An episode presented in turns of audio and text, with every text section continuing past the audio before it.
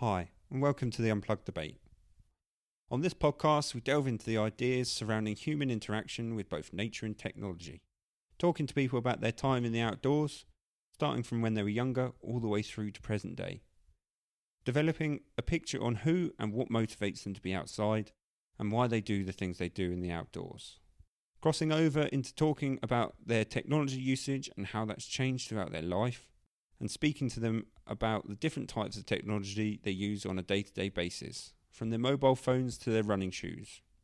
Once we've developed a good picture of them, we incorporate that into how they think technology has changed their outlook on life and their time in the outdoors. And finishing with how they think technological development has changed society on a wider scale. So, hello and welcome.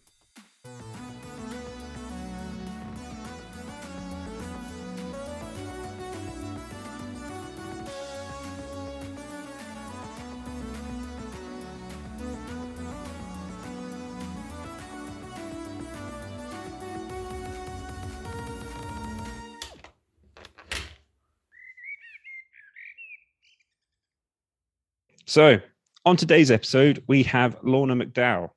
Lorna was born in Scotland and is now living out in Singapore. How long have you been out in Singapore now? I have been here for seven and a half years. Oh, seven and a half Yes. years. Quite a significant chunk of time. Yes, certainly is. Well, Lorna, Lorna has a, a great affinity for the outdoors. You've uh, you've run two marathons, one in Edinburgh and one in Singapore for charity. You've also climbed.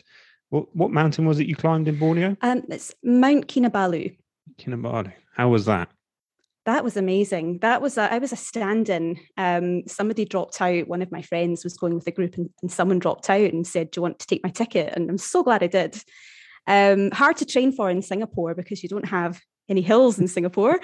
um, but I mean, it was fantastic. Really, really superb. You, you, you get to the summit for sunrise, Mm. and then you, yeah, we were lucky that it wasn't overcast that time, so we managed to see the sunrise, which was just glorious. I bet that was amazing.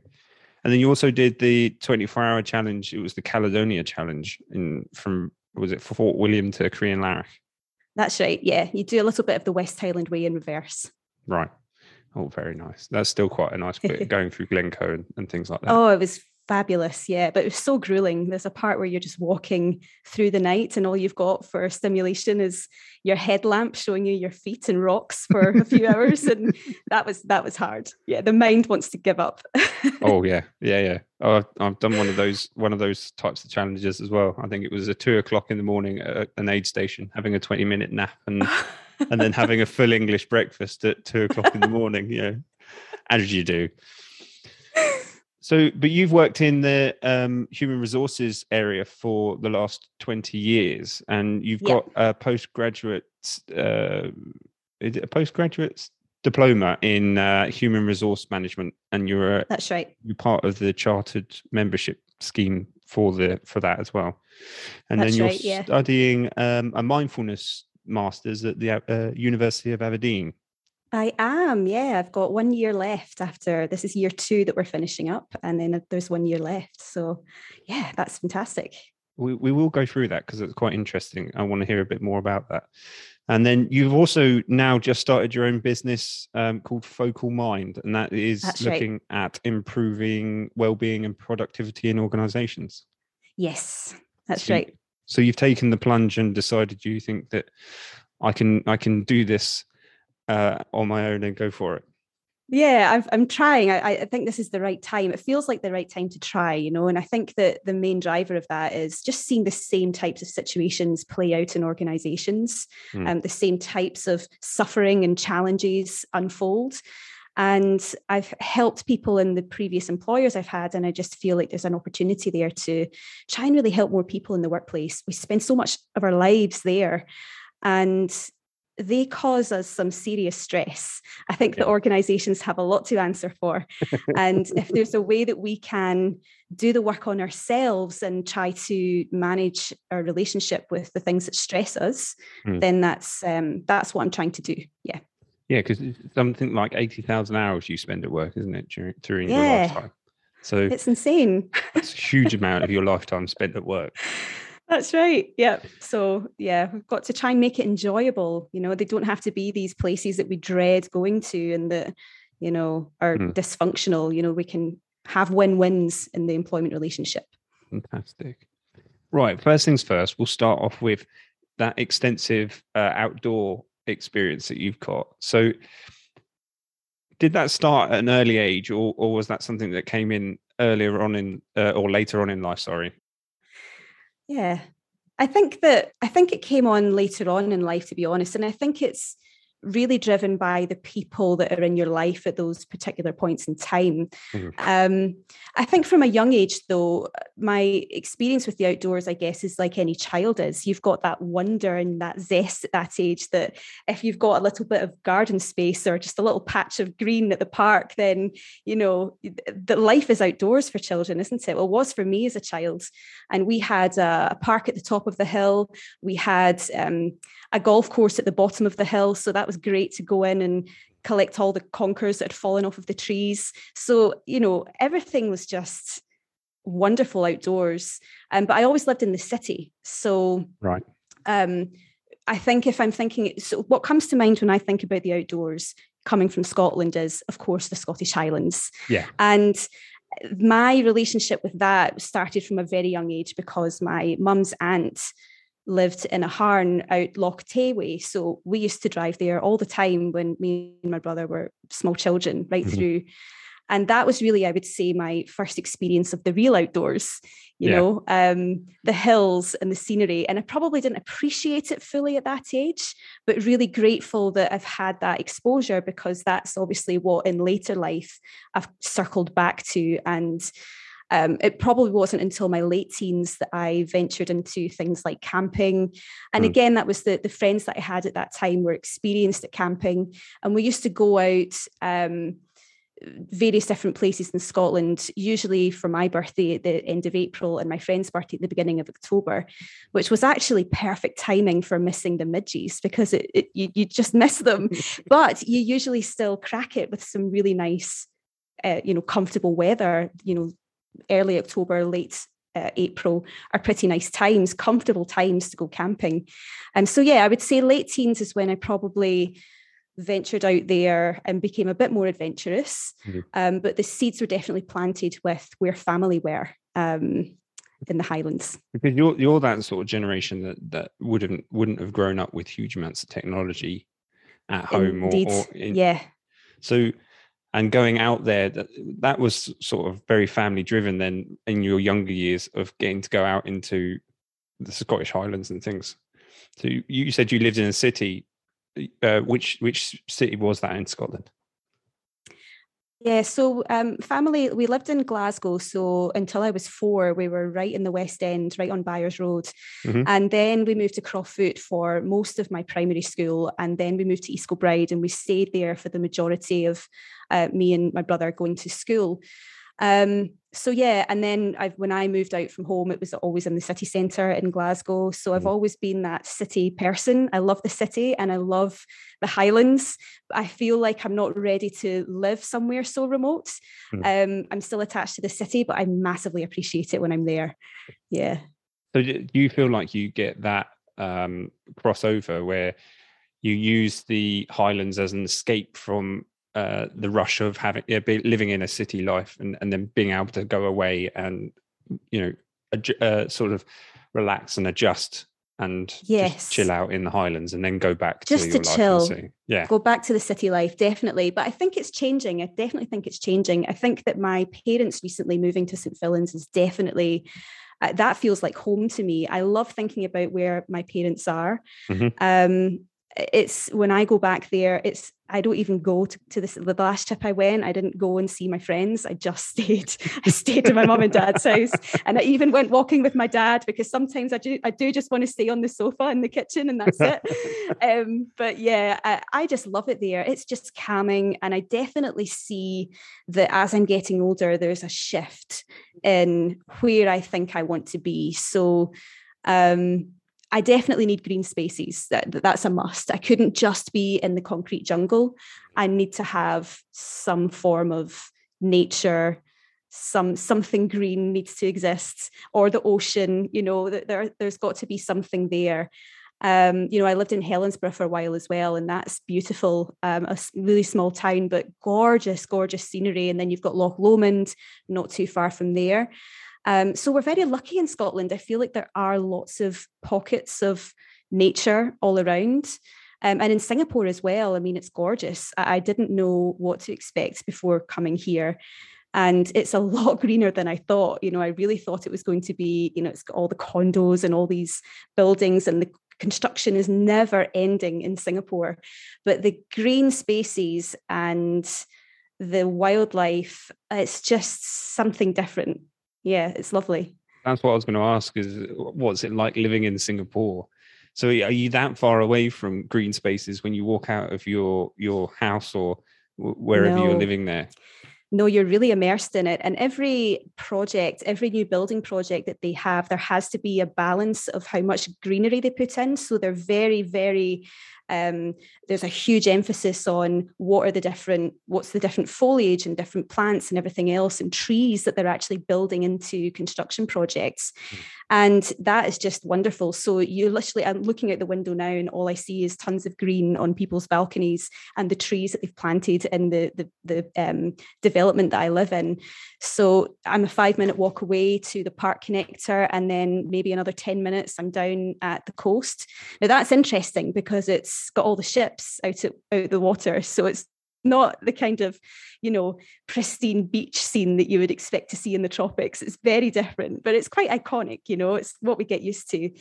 Um, but yeah, we've got the the hornbills, the, the birds. Uh, it's just it's just nice. There's something to look at as soon as you're outside and even from inside you know you look out into such lush greenery i mean that's so it's a vitally important for human beings to have those sort of green and blue spaces. A lot of research is being done at the moment to to show that the, the mental health benefits of being out in green and blue spaces. So it's fantastic yeah. to see that you know one of the UN uh, um, objectives is with its sustainable development, but also including that in producing green spaces in new developments. So that's fantastic to hear. Yeah, that's definitely something Singapore do well. Hmm. Yeah. Well, I guess if it's because it's a, a, very densely populated area, so you know, yeah, to, it's pretty small. Yeah. Yeah, to, to have that sort of balance of green space while still being able to accommodate the amount of people you've got is fantastic. Yep. So let's let's go into so when when did you decide that you were going to go and start doing these sort of ultra endurance events so obviously you well. said as as a, as a young person, you know, you, you've sort of left the city, went out to chill out in the in the great outdoors in the highlands and stuff. This is yeah. something. This is something quite different from chilling out in the Highlands. so just just talk, talk us through this. When very different. Well, the key driver has always been charity. So there's been a cause. Um, the Edinburgh Marathon was raising money for Macmillan Cancer, mm-hmm. and um, the marathon in Singapore was raising money for uh, the employer that I worked with at the time called Study Group.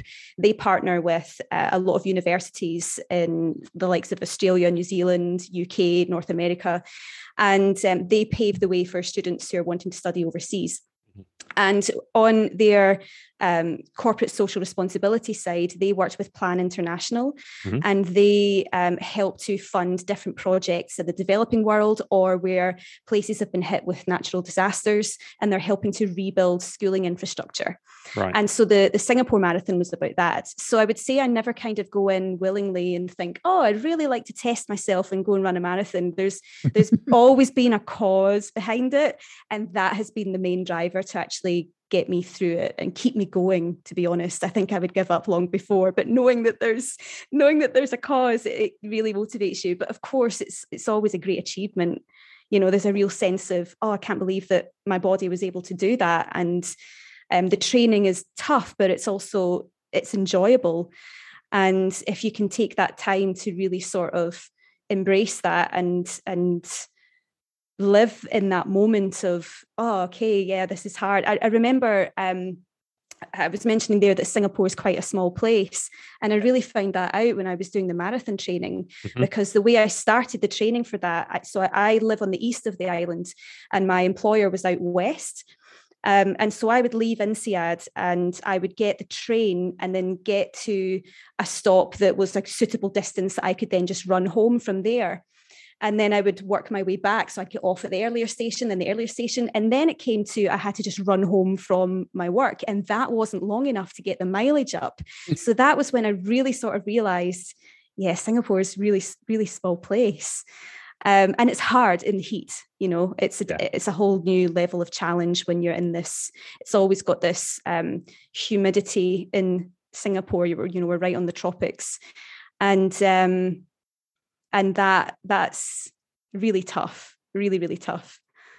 Yeah i bet. Well i mean i i did the marathon in porto oh yeah. we, we did it uh, and it was only 9 18 19 degrees so i can't imagine what it was like in a really high humidity place like singapore to to run a marathon. That would yeah. have been you start really early in the morning so you start at about 5 a.m or maybe it's earlier maybe it's 4 a.m it's it's it's dark anyway so you're having to get up at, i remember setting the alarms for 2 in the morning to make sure that that john and i got there on time. We ran it together.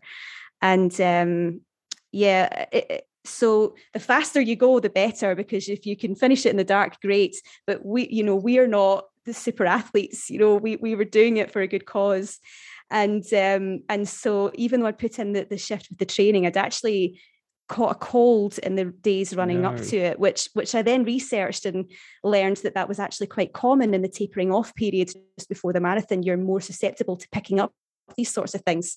So that was a bit of a shame but um, it didn't stop me. I still i still was able to run. It wasn't you know so debilitating that i had to, to drop out and i just thought i'll do my best and if i need to drop out then i will.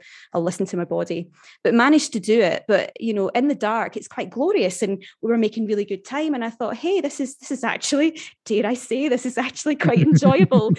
And then the sun came up and it was just oh my gosh. And it's the one time that you really hope for that tropical rain in Singapore, and it just did not come that day. I don't think there was a cloud in the sky. It was just so tough so so tough so yeah i think i think we eventually crossed that line just over six hours so it was a really long marathon really really long process still, still a very good effort i have to say and and so the, the, the other challenges like going across the highlands and stuff when when did you do that one?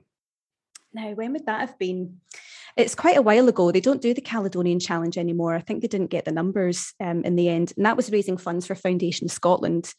Um, now when would i have done that? I want to say around about 20, 20 uh, 2012 mm-hmm. round about then i think um, and that was actually, it was quite a sad story. We lost one of our colleagues who always wanted to do it. And he um, he died, he, he was in an accident and unfortunately lost his life. And we did that in his memory and, and we raised a, a lot of money for, for you know, a, a good cause again and um, and that one you know we had to you, you have to train a lot you have to break in the shoes. Um, so that that was again just requiring an, an intense effort of yeah it was around that time because i remember i'd just done the marathon and then i was going straight into that two weeks later. So my feet were already wrecked from the marathon and then i had to you know endure this challenge for 24 hours walking in the dark for part of it. And um, but but you know, there's when you do this with a team of people, you get each other through, and the infrastructure that was behind that. It's such a shame they're not running it anymore because the infrastructure that that was behind that of support at each checkpoint to get you through, to feed you, to get you ready and bandaged up for the next leg. Um, yeah, it was just a fantastic effort. And one of my colleagues um, really, really suffered um, with her shoes, and she dropped out at the checkpoint just before the nighttime um, part. And so we all went back next year because she was determined to do it, and we watched her finish um, the line uh, the year later, which was really nice. Fantastic. So yeah it, it was hard but i mean again gorgeous scenery and of course me being me i've always got a camera on me. Yep. so i'm i'm stopping everybody's not wanting to break the flow and i'm stopping every you know few miles to to take quite a lot of photographs and i'm glad i did because um that's documenting the journey for people too you know? It's it's a nice thing to to capture a few snaps but not on a phone you know? It was a proper camera so you were carrying extra weight whilst you were doing it as well. I was. Yeah it was just a little small compact so it was fine. It's, it's interesting you say that because we, we had um we had a, an ultra endurance athlete on uh, called Sean Conway, and he had said that he would have it would have been interesting for him to like go back to doing um, events and things like that with just uh, nothing there, no, no phone yeah. and stuff, because he he records himself on his phone for notes for the future. Um, so it's interesting that you were doing that. So in you know, there's there's a there's a conversation there for sort of like, you know, are you doing that for posterity or are you present in the moment when you're taking these photos or you know yeah really going through the motions well, definitely in the moment, um, and learning to just take one photo because the, the, the digital photos, the digital cameras, um, we we can take hundred photographs of the same thing, just hoping that one of them is a bit more perfect than the other, and we don't need to do that. You know, um, we need to have a little bit of trust eh, that that we're going to have a good a good snap. The same way that when we had our little disposable wind up cameras, they always turned out all right. Okay, you had a few weird ones, but but on the whole, you've got some gems in there, and that's all you need. You just need the occasional gem. So mm. I've really been kind of training myself to do that. Just take one, take one, or maybe two photographs of something, and then move on quickly, rather than you know halting what you're doing. And I think that's such an important point that you raised, Craig, about being able to actually live it. That's magical. That's yeah. there's a real you know grounding in that ability to just observe and be immersed in where you are so yeah i've i've become better at that in the years i would say it's something i still need to work on um, i take less photographs i try not to on the phone um, yeah but it's hard it's it's all around us isn't it certainly is and and so just just to finish off with the uh the cl- the climbing of the mountain because that's a that's a whole yeah. different level because you've got the altitude to compete with as well. So that's how right, was that yeah. for you? Um, well, again, I kind of go into these things a little bit naive. I think if I knew what to expect, eh, that might be a different story. But I kind of go into these things. I'm up for things. I've got a bit of a zest for life. And I, if somebody invites me to something, which has mm. always been the case with these challenges, I've usually somebody someone else's idea, and I say, yeah, yeah, I'll, I'll do that with you. And um, so when this slot came up and my friend said, Do you want to take my ticket? I can't go. I, I literally had about four weeks and and that was it. So there's not enough time to kind of panic or think about what you're doing. But i'd also been training. I'd been doing 10ks in singapore um, so i'd been running. So i had a base level of fitness that i knew would would get me through it. Um, and that was great because it's it's a really nice experience. We did it through a company called Amazing Borneo. So you you you get there and they drive you partway you it just felt like for hours we were driving through the most amazing jungle space. Um just phenomenal. I, I, felt like i was in scotland in parts of it but it was even bigger you know it was a much bigger scale. Yeah. Um and it was just incredible. So you stay overnight and then you start really early and you you you go part way and then you sleep for a few hours and get up at something like two in the morning to do the mm-hmm. final summit so that you're there for the, the sunrise. And of course, everybody, we're passing, as we're going up, we're passing people coming down from the night before and they were saying oh we didn't get to see the the sunrise that was completely overcast we didn't get to see it this time so we didn't have that kind of end goal in our minds but that was really i remember i remember giant steps that really require you to do the splits. That's what I remember about that path. And because again it's an experience and because you're getting that there's there's a when you go part way up uh, so it's 4000 meters uh, to the summit um, but when you go part way up and i can't remember how, just how far you get to before you do the final summit but um, you're obviously well fed and there's a big buffet there and everything else and the people that are running up and down the mountain that you're overtaken multiple times by these really experienced ramblers who are just you know like mountain goats up and down this mountain with massive food supplies on their back. And I remember this guy who I think he looked like in his face, he looked like he was about 70. And he the, the muscles on his calves, I just remember, I remember him running, skipping over these hills and I'm trying with my little legs, trying to, you know, do the splits to get up onto this big rock. It just felt like the steps were massive, you know. Um, so you were constantly out of breath. I, I remember um, getting out of breath about 100 steps in and yep. staying out of breath for the rest of it. But it was manageable. It was a kind of manageable out of breathness. Um, and again, the scenery was just out of this world. Um, there was a point where we reached above the clouds and there was a team of people playing football. And I thought, if that football goes off the edge. Like it's not like being in a park in Glasgow and going, I'll go get it. exactly. like that's gone. And hopefully it doesn't catch someone on the way down. Um, but again, just a great experience, and, and they've really made that accessible to people. They've they've put in a good pathway to get people there, and then you can do. I can't remember what, what you call this, but they did a kind of. It's not abseiling, but it's um, it's uh, you you could opt to not go down the full path on the way back. You could do a little bit of abseiling down part of it. It's not abseiling. I can't remember the term of, of what you do. So we did that as well, which was challenging a lot of fears that I had. Um, again, just kind of going head first into things that you've never really done. But because the support is so great by the people that organize these sorts of things, you're in really capable hands and they they show you what to do and they just put you at ease. Um, and yeah it, that was something that i would do again you know? I think that um, it's something that my husband is keen to do so you know I, I would really like to do that. I would love to do kilimanjaro. I would really love to work up to that. Um, there's just something i can't describe it. There's just a um, there's a presence there's a magic there's an energy about climbing hills. There's just something super about it. Fantastic.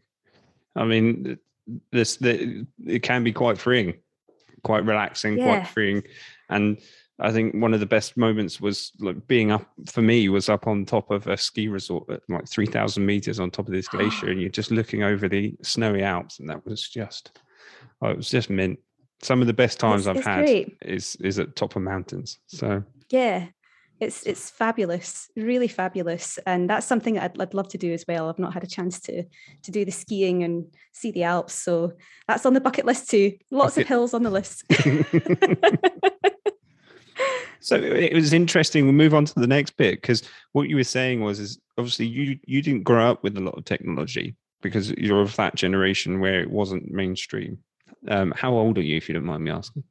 I'm 38 next month. 38 next month. Yeah you were you still had a, a, huge period where there wasn't mainstream technology but the interesting bit is is now that you will take a camera out with you and make sure that you've got a camera whilst you're out walking and things like that. That's so, right. yeah. so, so there's an interesting juxtaposition. So when you were younger what sort of technology did you have?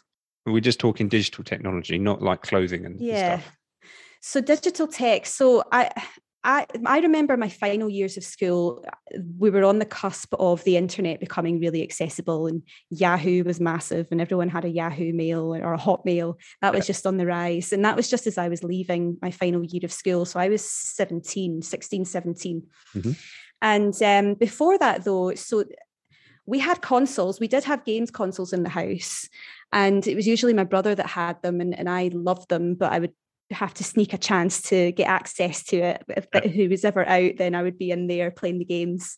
And I remember when I was about 12 or 13, I got a PlayStation for my Christmas or birthday, and it was mine. And it was so, I just remember being so grateful. It was brilliant. And I got Final Fantasy VII and Croc with it. They were the games, two games that I got.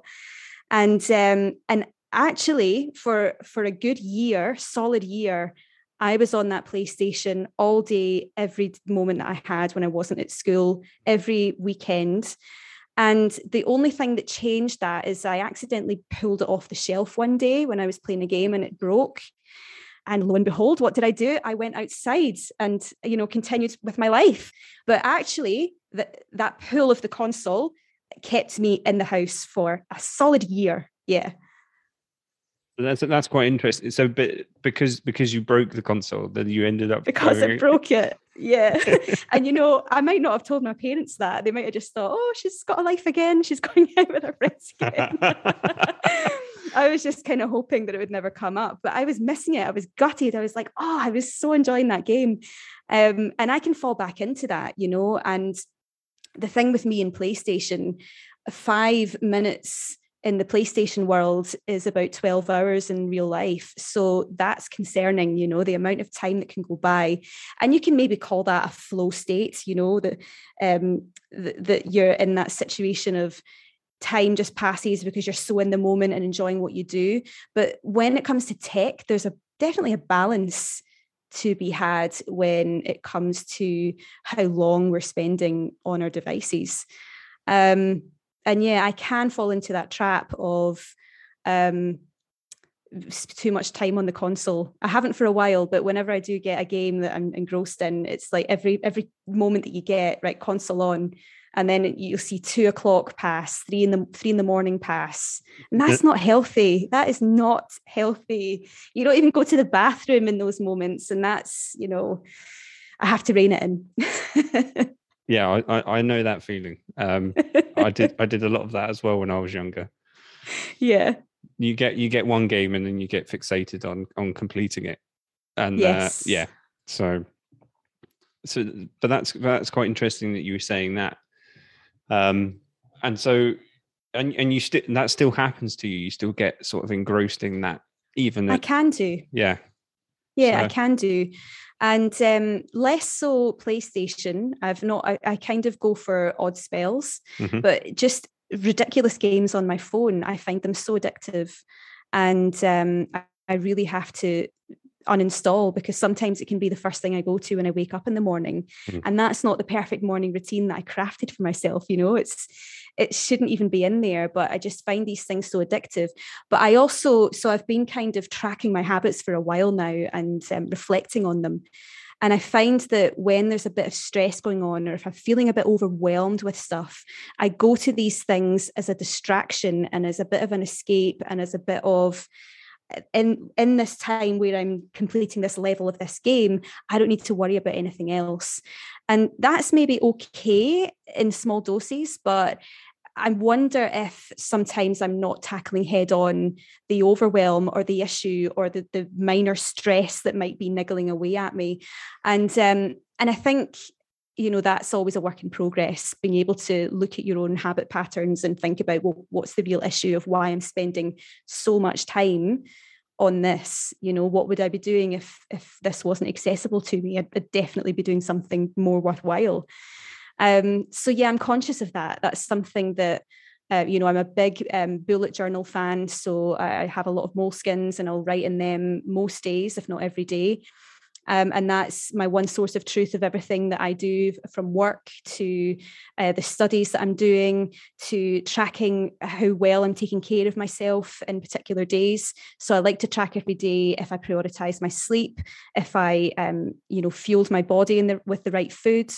Um, if I did enough movement, if I got enough movement in my day, and that has been shocking for for quite a while. You know, I've definitely not been doing much, and, and the pandemic has definitely been a big um, part of that and the the home working and all of that.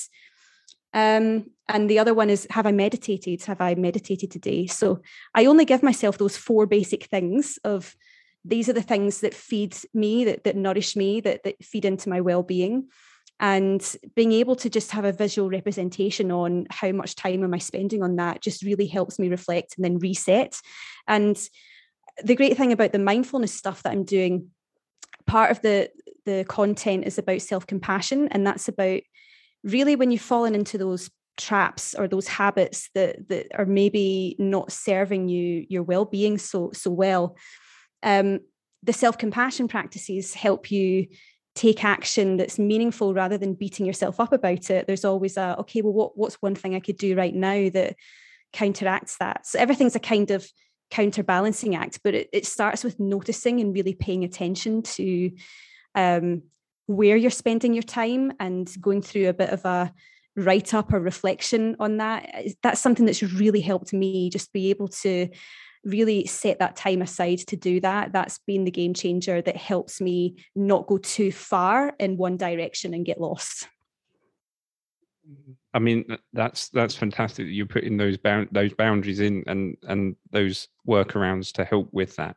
It's interesting you're saying that because a lot of uh, the past few guests that I've had on, we've been talking about the whole idea of, um, you know, going around to someone's house um, and just going around there rather than um, like giving them a message to say, "Oh, are you home?" or you know, giving them a ring or texting them before you ring them, type thing. You know, and yeah. th- there's a level of um, space for for sort of that boredom but it, it, it's more than boredom. It's it's a case of having that space to process before you go into something else. And that's what that what you were saying there sounds like. You give yourself that time to sort of process what's going on. And you're right yes, a lot a lot of the definitely. time you'll use those games as a as a way of um avoiding the the, the issue. You you use it as definitely I think that's a lot of what the social media is. Obviously, they want you to be on there as much as possible because that's how they make the money. Yes, but it's also, it's it's an avoidance thing because you it want, is. you want to just stay oblivious stay our, our around you. attention. Totally agree, Craig. It's it's definitely um, an issue and a cause for concern because you know we never have to be bored. And i'm guilty of um, we're watching a film and uh, if this plot line has got a bit dull then i'll go and check the phone. And um, i've been you know experimenting with leaving my phone in another room and, and, we watched a film last night and i was present for the whole film because i left my phone in the other room and made a conscious decision to not go there. And that was so much more you know enriching watching a film like that you know? Um, but it is we, we never have to be you know bored we always have something that can vie for attention. I actually did a digital detox two summers ago um, where i came off everything for seven days. And I, ha- I had my phone there it was in a drawer and it would i said to my parents you can only speak to me if you actually ring me. I'm not doing a facetime. You mm. have to actually call me if you need me. So everything was set up to be do not disturb but i put them on a vip list that they were the only people that could phone me and get mm. through and that was that that actually taught me a lot about where I would have an impulse to go and pick up my phone. And because I put it away, I, I, was having to like wrestle with that impulse for a little while in the first few hours. Mm.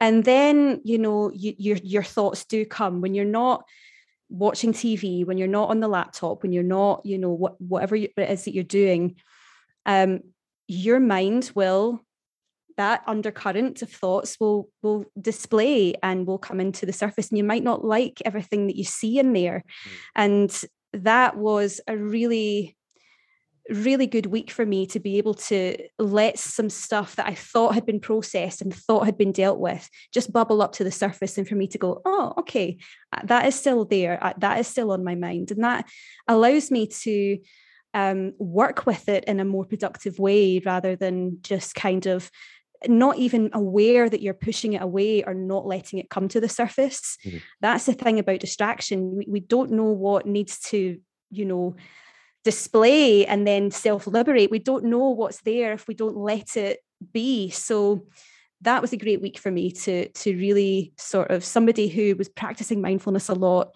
who really thought yeah i know what's going on in my mind that week was a great experiment for me to to actually see mm, i am allowing myself to be distracted i am going into avoidance behaviors and um, yeah it just it just lets you notice that and do something about it do you cover that in your mindfulness masters philosophical uh, chat come into into it when you when you're talking it about does. mindfulness yeah, so I did the digital detox just before I started the masters in mindfulness. So at that point, um, so you, you have three experiential modules and it's run in partnership with the mindfulness association. So they, they're a great resource for anyone that just wants to go and, and just tap into their resources and they've got a daily meditation set as well. And so you do a mindfulness based module which is really your foundational module of just learning how to pay attention how to recognize what's going on in the mind. Yeah. and then you move on to the second module which is all of the compassion based um, self compassion work. And I mean, for me, going into that module, I thought module on compassion, like what on earth is going to get taught here? That just sounds like fluffy nonsense. And that is the module that was most transformative for me. I, I really that that's the module that um, helped me tune into my inner critic. I didn't think I had a strong inner critic. I kind of I'm quite happy in life. I, I you know get by pretty easily. There's nothing that really really stresses me out. But the work of that module unlocked that little voice that does beat me up and does chip away at me being you know wanting to take uh, opportunities and that fear that comes in of oh i could never do that. That's the you know the inner critic.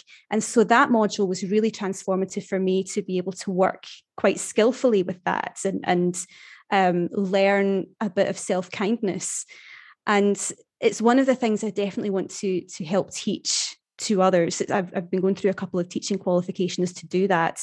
But I'm always worried about, well, I was so skeptical going into that module. How do you help people recognize that they need that when these things are so silent within us? They are just so subtle uh, and they really uh, are doing some damage to us that we don't even really see very obviously. And that's that's the tricky thing. So i need to i need to try and figure that out i guess. And then the third module that you do after the mindfulness and, and compassion is the insight module. And that's working with energies of um, anger, working with energies of jealousy, um, working with pride. And that again, th- things that, you know, I d- didn't really see that I was a jealous person, but actually going through the work of the module, you can see what things actually trigger you into that energy. And these are not energies to be ashamed of or to try and push away and try and sanitize ourselves of. There, there's you know positive things from that energy they're transformative energies you can actually um, do some good with and if you harness that energy in a different way it doesn't need to be destructive you can actually use it for good so that's the kind of experiential part of the of the um, of the masters and um, yeah, uh, what I've been kind of researching along the way is how does all of that relate to people at work?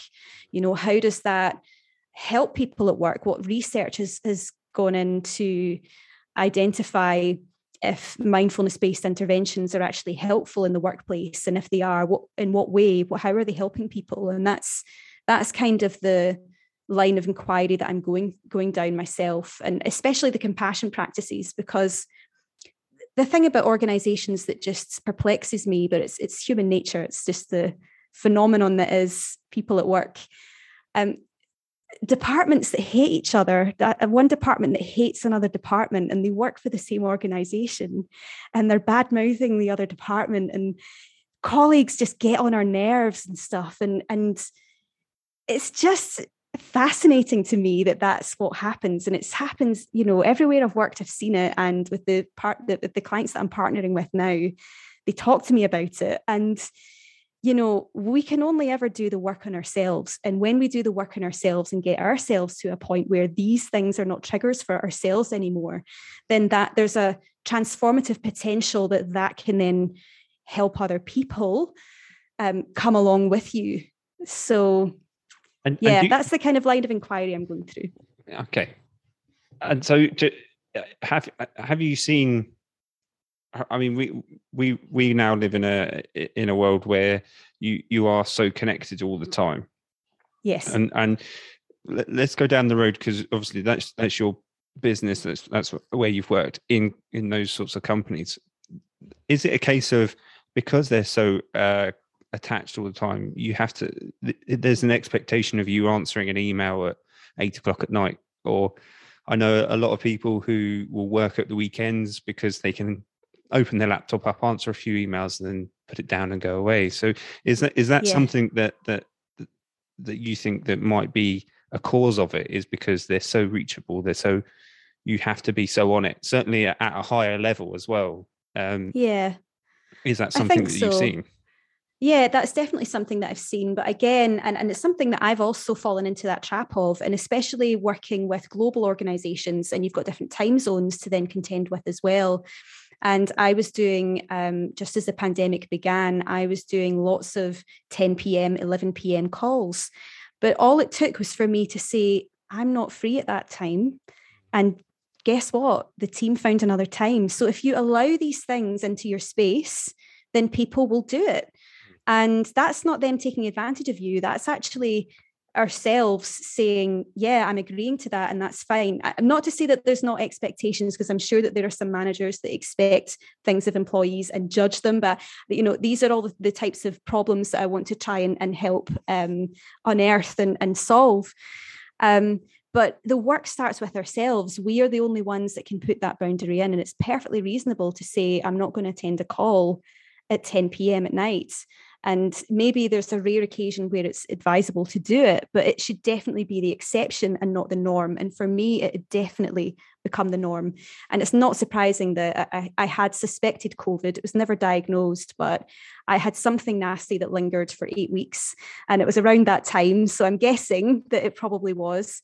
And it's not surprising, you know, that the pressure I was putting myself under to always be on, and then that blurred line of home office and i would have to so again being a reflector and, and and looking at okay how did i do this week? Okay energy level is is awful. I'm now unwell. What can i do about this? And what are some boundaries i can set?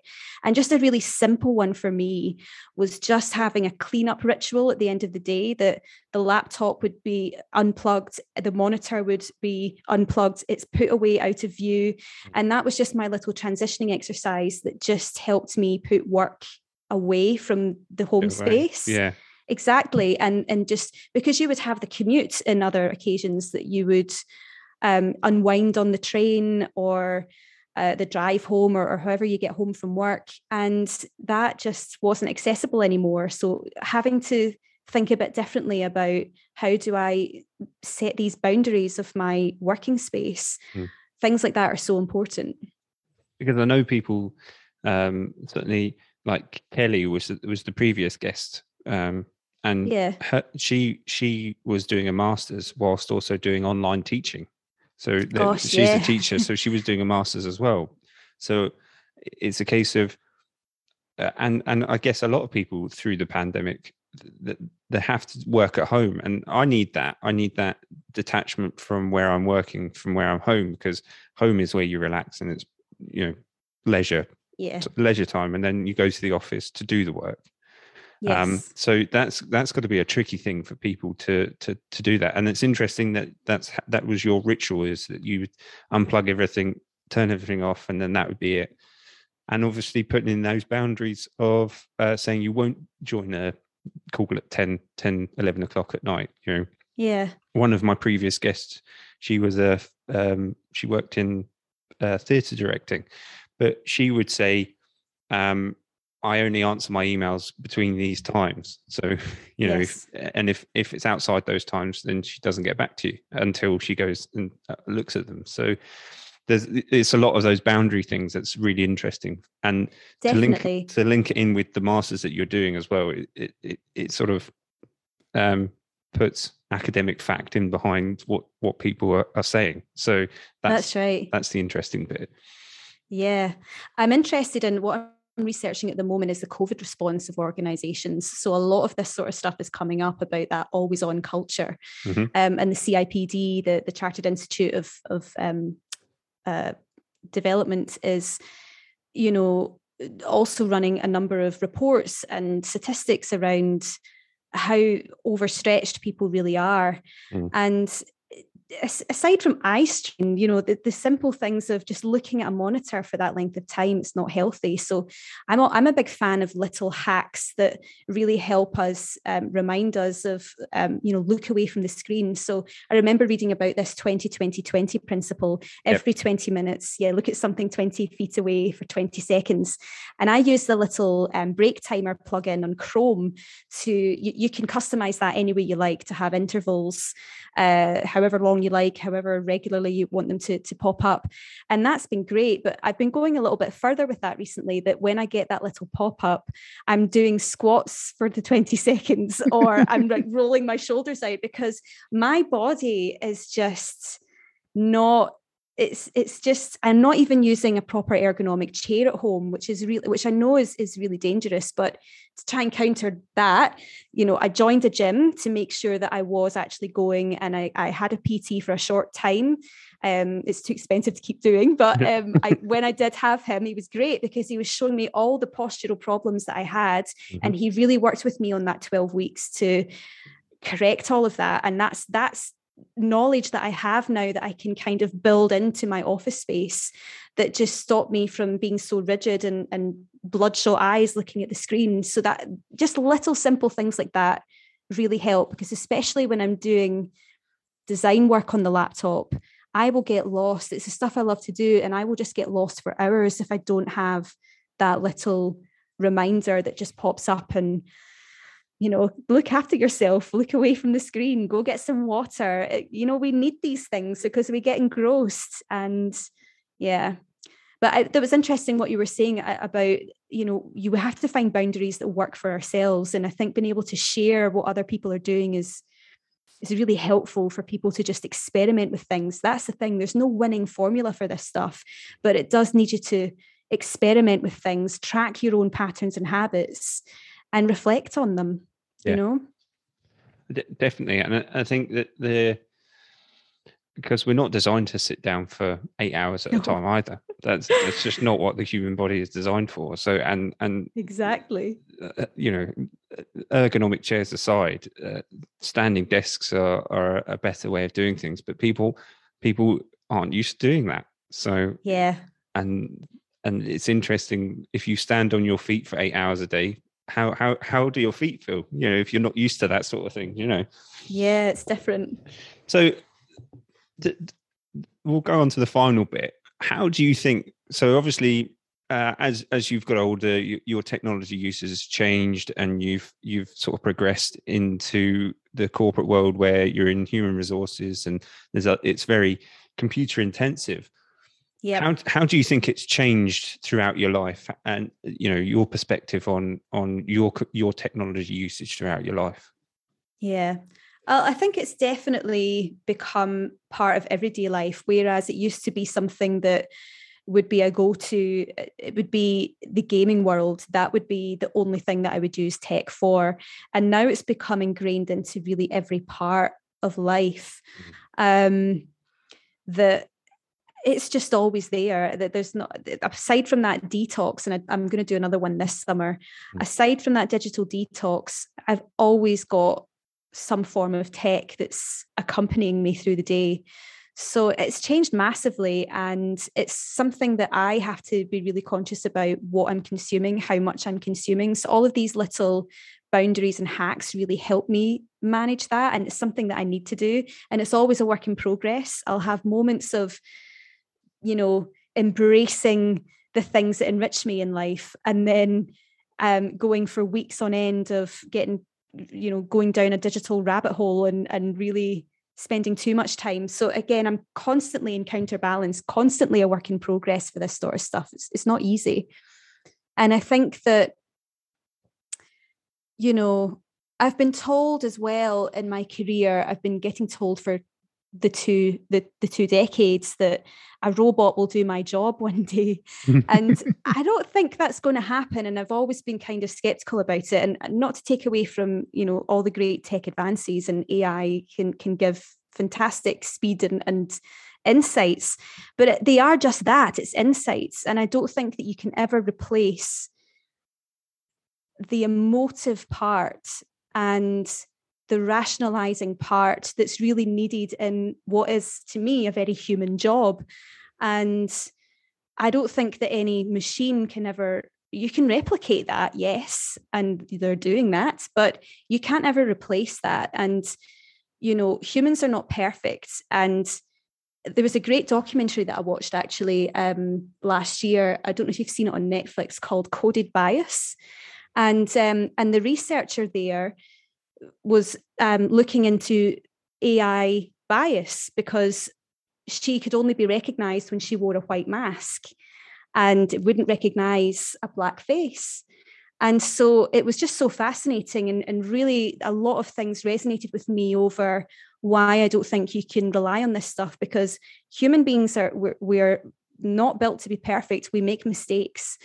And the difference between us and machine is that we can reflect and we can choose a different path and we can learn from the past.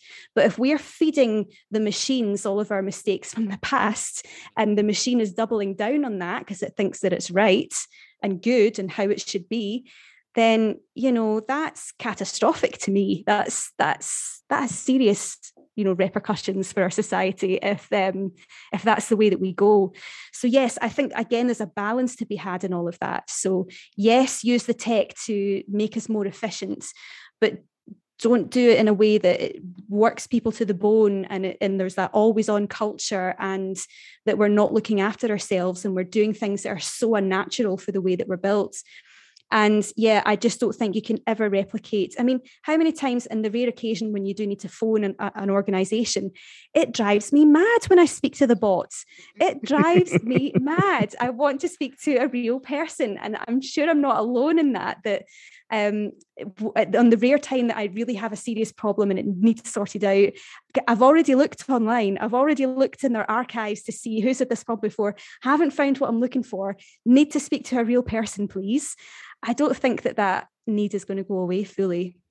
And you you touched on efficiency there. Yeah. Um, is is something I was I've been reading about, and the, the more efficient and the more time saving that we have, the less time we actually have. Yes. Does, does that make sense? Yes. Yes, totally. We've become so efficient that we can do everything now.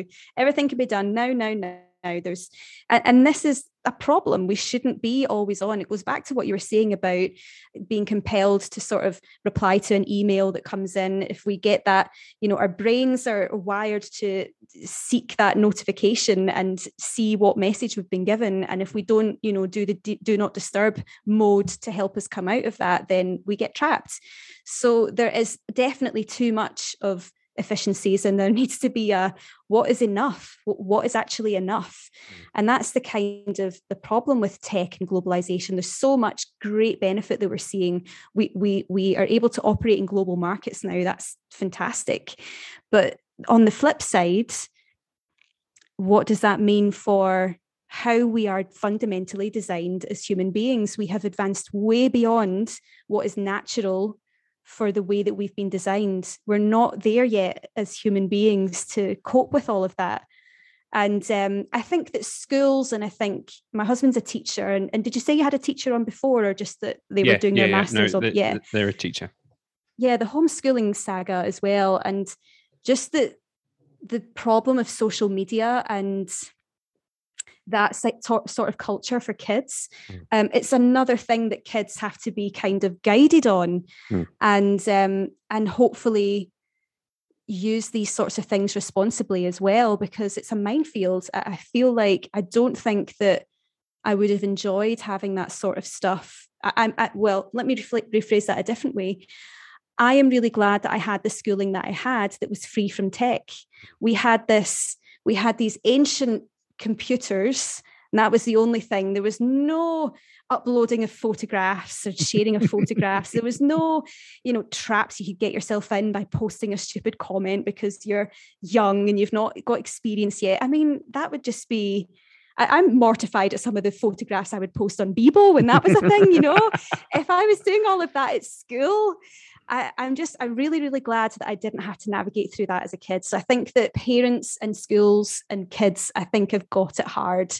Mm. But they might say, actually, no, we don't have it hard. You know, they, they've probably adapted and got on with it way better. And I'm probably catastrophizing it to a degree, but but maybe I'm not. And and there's there's some responsibility to be used when we engage with this sort of stuff.